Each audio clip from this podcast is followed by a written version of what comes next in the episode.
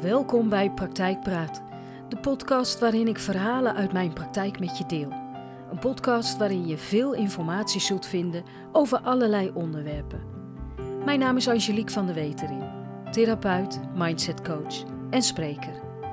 Mijn grote liefde heeft alles te maken met bewustzijn en mindset.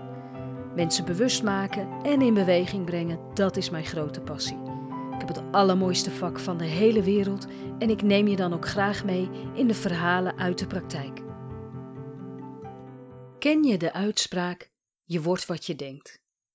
Wanneer ik jou deze vraag stel, wat denk je dan? Kun jij je erin vinden of voel je misschien weerstand? Denk je misschien onmogelijk? Ik heb nog een vraag aan jou. Geloof je dat jij je eigen leven creëert? Of overkomt het leven je? Deze vraag stelde ik aan Maila. Haar hulpvraag was dubbel. Ze wilde en grip op haar eigen leven krijgen en leren omgaan met alle tegenslagen die het leven haar bezorgde. Het antwoord dat Maila gaf op de vraag of je het leven creëert of dat het je overkomt, liet mij zien dat ze niet bewust was. Niet bewust van haar gedachten, gedrag en de keuzes die ze daardoor maakte. Ze kijkt mij met een geconcentreerde blik aan. Ik moet hier even over nadenken. Ze blijft stil en staart voor zich uit. Ze schudt haar hoofd en zegt: Nee, het overkomt mij niet, dat kan niet. Ik denk echt dat ik zelf de controle heb over hoe mijn leven eruit ziet. Ik neem haar aandachtig op terwijl ik aan de mail denk die ze mij stuurde. Ze vertelde over de tegenslagen en teleurstellingen die ze in haar leven had meegemaakt. Ze wilde grip leren krijgen op haar leven en leren omgaan met teleurstellingen. Daar was ze namelijk niet zo goed in. Een paar dagen voor onze afspraak stuurde ze mij de punten waaraan ze wilde werken. Ze was nogal eigenwijs en perfectionistisch, schreef ze. Dit stond haar regelmatig in de weg. Ze maakte hierdoor niet altijd de juiste keuzes. Ik glimlach. Denk je dan dat jij je eigen leven creëert? Maila knikt. Ja, dat denk ik wel. Ik moet er ook niet aan denken dat iets of iemand anders dat doet. Ze kijkt me lachend aan. Ik lach terug en zeg: Wat maakt dan dat je zoveel teleurstellingen ervaart? Ze blijft stil en krijgt een kleur. Ze haalt haar schouders op en zegt: Soms gebeuren er dingen in je leven die je niet kunt voorkomen, en dat is bij mij best wel vaak. Ze slaat haar ogen neer en staart naar de grond. Denk je dat dit komt door de keuzes die je maakt? Ze kijkt mij vragend aan en zegt: Je bedoelt dat er daardoor soms dingen in mijn leven gebeuren? Ik knik. Ze schudt haar hoofd en zegt: Dat zou toch gek zijn? Ik kan mij niet voorstellen dat ik hier vrijwillig voor zou kiezen. Ik kijk haar aan en zeg: Ik ook niet. Maar wat als dit onbewust wel gebeurt? Weer kijkt ze mij vragend aan. En dan bedoel je dat ik er onbewust voor zorg dat dingen mij overkomen? Ik blijf stil. Maila kijkt mij met grote ogen aan. Dan zeg je dus eigenlijk dat het mijn eigen schuld is. Ik blijf weer stil en haal mijn schouders op. Maila schuift ongemakkelijk op haar stoel heen en weer. Ik kijk haar aan en zeg: Het gaat niet over schuld. Ik denk dat het hier gaat om bewustzijn. Bewust keuzes maken in je leven. Weten wat je doet en waarom. Dat kan ervoor zorgen dat je niet in bepaalde valkuilen stapt, die je vervolgens in situaties kunnen brengen waar je liever niet in zit. Ik haal weer mijn schouders op en zie dat ze begrijpt wat ik bedoel. Ze knikt en zegt: Die snap ik. Ik begrijp alleen niet hoe dit betrekking heeft op de dingen die mij overkomen. Wat is een valkuil voor jou? Wat gebeurt er steeds weer waarvan jij denkt: hoe kan dat nou? Ze krijgt een kleur en zegt: Ik hoor er steeds net niet bij. Niet bij groepjes vriendinnen van vroeger, niet bij collega's op mijn werk die dezelfde functie hebben als ik, alsof ik altijd achteraan loop. Haar ogen krijgen een verdrietige glans. Kun je mij een voorbeeld geven? vraag ik. Ze knikt en staart even voor zich uit. Op mijn werk krijg ik dossiers toegeschoven die liever niemand wilt. Ze glimlacht en zegt: Dat is geen probleem hoor. Ik ben er goed in en vind het niet erg. Ze lacht, maar wat ik in haar ogen zie is verre van grappig. Angst en frustratie. Hoe is dat bij vriendinnen en familie? Heb je daar het gevoel ook bij? Ze haalt haar schouders op en zegt: Ach, daarvan weet ik dat ze het allemaal niet zo bedoelen. Weer glimlacht ze en weer zie ik een heel ander verhaal in haar ogen. Ik kijk haar aan en vraag: Wat bedoelen ze dan wel? Ze krijgt een kleur en blijft even stil. Ik weet dat ze het niet zo bedoelen. Het gebeurt bij vriendinnen wel eens dat ze mij vergeten te vragen voor iets. Ja, dat is mijn eigen schuld hoor. Er is namelijk een groepsapp, maar daar hou ik niet zo van. Ze schudt haar hoofd. Al die appjes, daar heb ik geen zin in. Haar ogen hebben een verdrietige blik. Maila, je hebt mij hiermee niet verteld wat ze dan wel bedoelen. Ik kijk haar aan en besluit haar een beetje wakker te schudden. Bedoelen ze dan dat jij er ook bij hoort? Of laten ze jou hiermee weten dat dit niet het geval is? Dat je er misschien toch niet helemaal bij hoort? Wat natuurlijk je eigen schuld is. Had je maar in de groepsapp moeten stappen. Maar ik snap het. Ik snap dat er aan je gedacht wordt zodra er afspraken gemaakt worden. Dat wil zeggen, af en toe vergeten ze jou te vragen, maar gelukkig bedoelen ze dat niet zo. Maila wordt vuurrood en blijft lange tijd stil. Ik sta op en geef haar een gedicht. Zou je deze voor mij willen voorlezen? Ze kijkt mij aan en zegt: Oh, maar deze ken ik. Met een glimlach zeg ik: Zou je desondanks toch willen voorlezen? Onzeker en met trillende stem begint ze te lezen. Als ik blijf kijken, zoals ik altijd heb gekeken, blijf ik denken zoals ik altijd dacht. Als ik blijf denken zoals ik altijd heb gedacht, blijf ik geloven zoals ik altijd heb geloofd. Als ik blijf geloven zoals ik altijd heb geloofd, blijf ik doen zoals ik altijd heb gedaan. Als ik blijf doen zoals ik altijd heb gedaan, blijft mij overkomen wat mij altijd overkwam. Ze blijft stil en er rolt een traan over haar wang. Zachtjes leest ze het gedicht nog een keer. Ik sta op en schenk een glas water voor haar in. Haar handen trillen wanneer ze het aanpakt. Ze neemt een slok en zegt: Deze komt binnen. Ik leg mijn hand even op haar arm en vraag: Kende je het echt? Ze schudt haar hoofd en zegt: Nee, ik wilde alleen voorkomen dat ik het zou moeten voorlezen. Ze veegt de tranen uit haar gezicht. Wat ben ik toch allemaal aan het doen? Ik geef haar even de tijd om tot rust te komen. Maila, wat is de echte reden dat je niet in de groepsapp wilt? Met grote ogen kijkt ze mij aan en zegt: Ik denk dat ik bang ben om afgewezen te worden. Ze zet met trillende handen het glas neer. Ik denk dat je zonder de groepsapp ook een gevoel van afwijzing hebt. Wat maakt, Myla, dat jouw vriendinnen blijkbaar niet zoveel bezig zijn met jou als jij met hen? Ze slaat haar ogen neer en haalt haar schouders op. Ik denk dat er op je werk een vergelijkbaar iets gebeurt. Collega's zijn niet met jou bezig en vragen zich daardoor niet af wat jij ervan vindt dat alle lastige dossiers naar jou toegeschoven worden. Ik blijf even stil en kijk haar aan. En ik denk dat ik weet hoe dat komt. Haar ogen lichten op om vervolgens een donkere gloed te krijgen. Ik denk dat dit komt omdat jij ook niet met jou bezig bent. Je neemt geen ruimte in, laat niet weten wat je wilt en hoe, en je zet jezelf steeds weer achteraan, jezelf vertellend dat je het allemaal wel begrijpt en dat het niet zo bedoeld wordt. Maila, het wordt allemaal wel zo bedoeld. Bewust of onbewust wordt het wel zo bedoeld. Ze schudt haar hoofd en zegt: Maar ik snap het niet. Ik zorg er toch niet voor dat die dossiers op mijn bureau komen. Ik kijk haar aan en haal mijn schouders op. We kunnen het ook omdraaien. Je doet er ook niets voor om dat te voorkomen. Ik blijf even stil. Lieverd, je zegt bang te zijn om afgewezen te worden. Waarom zou een ander jou afwijzen? Welke gedachte heb je die deze angst veroorzaakt? Ze slaat haar ogen neer en zegt: Ik denk altijd dat een ander beter is in iets, dat ik daarom ook achter in de rij hoor en dat ik blij mag zijn dat ik toch ergens bij hoor. Mijn wenkbrauwen gaan bij deze laatste zin omhoog. Ondanks de plek waar je staat en ondanks wat je daardoor overkomt, Ik zeg wel overkomt, maar zie je in dat het je niet overkomt, maar dat je dit accepteert.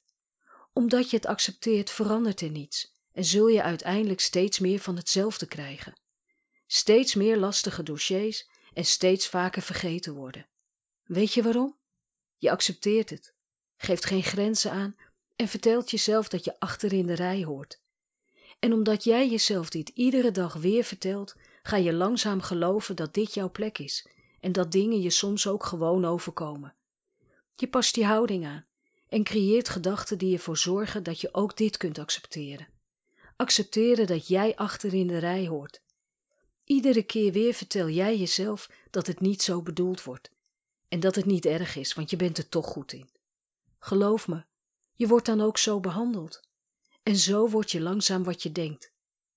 Iemand die achter in de rij staat en iemand die iets doet omdat ze er noodgedwongen goed in is en niet omdat ze het zo leuk vindt. Weet je wat ik ook denk? In de mail schreef je eigenwijs en perfectionistisch te zijn. Ik denk dat ook dit gedachten zijn die jij zelf hebt gecreëerd, zodat jij kunt accepteren dat sommige dingen je nou eenmaal overkomen. Overkomen door je eigen gedrag. Ik leun naar achteren en zie hoe mijn woorden Maila raken. Ze staart naar het gedicht en mompelt zachtjes: Als ik blijf geloven zoals ik altijd heb geloofd, blijf ik doen zoals ik altijd heb gedaan. Ze kijkt mij aan. Haar ogen hebben een verdrietige glans. Dan ben ik toch de veroorzaker van mijn eigen situaties. Voor Myla was dit de eye-opener die ze nodig had om te kunnen zien dat ze zelf deze situaties creëerde. Ze leerde dat haar gedachten veel invloed hadden op situaties die zich voordeden. Ze leerde ook dat ze onmogelijk andere situaties kon creëren met dezelfde gedachten en gedrag. Als je jezelf en de wereld altijd op dezelfde manier blijft bekijken, zal je manier van denken niet veranderen. Jouw perspectief bepaalt hoe je dingen interpreteert en begrijpt. Je gedachten beïnvloeden je overtuigingen. Als je blijft denken op een manier die je altijd hebt gedaan, blijven je overtuigingen hetzelfde.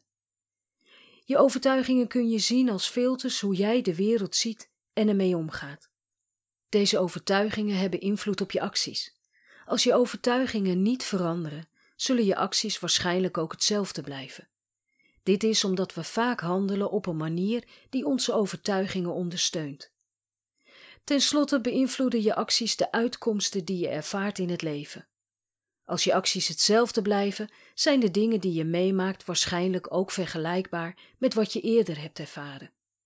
Samengevat betekent dit: als je verandering in je leven wilt, het belangrijk is om te beginnen met het veranderen van de manier waarop je denkt en kijkt.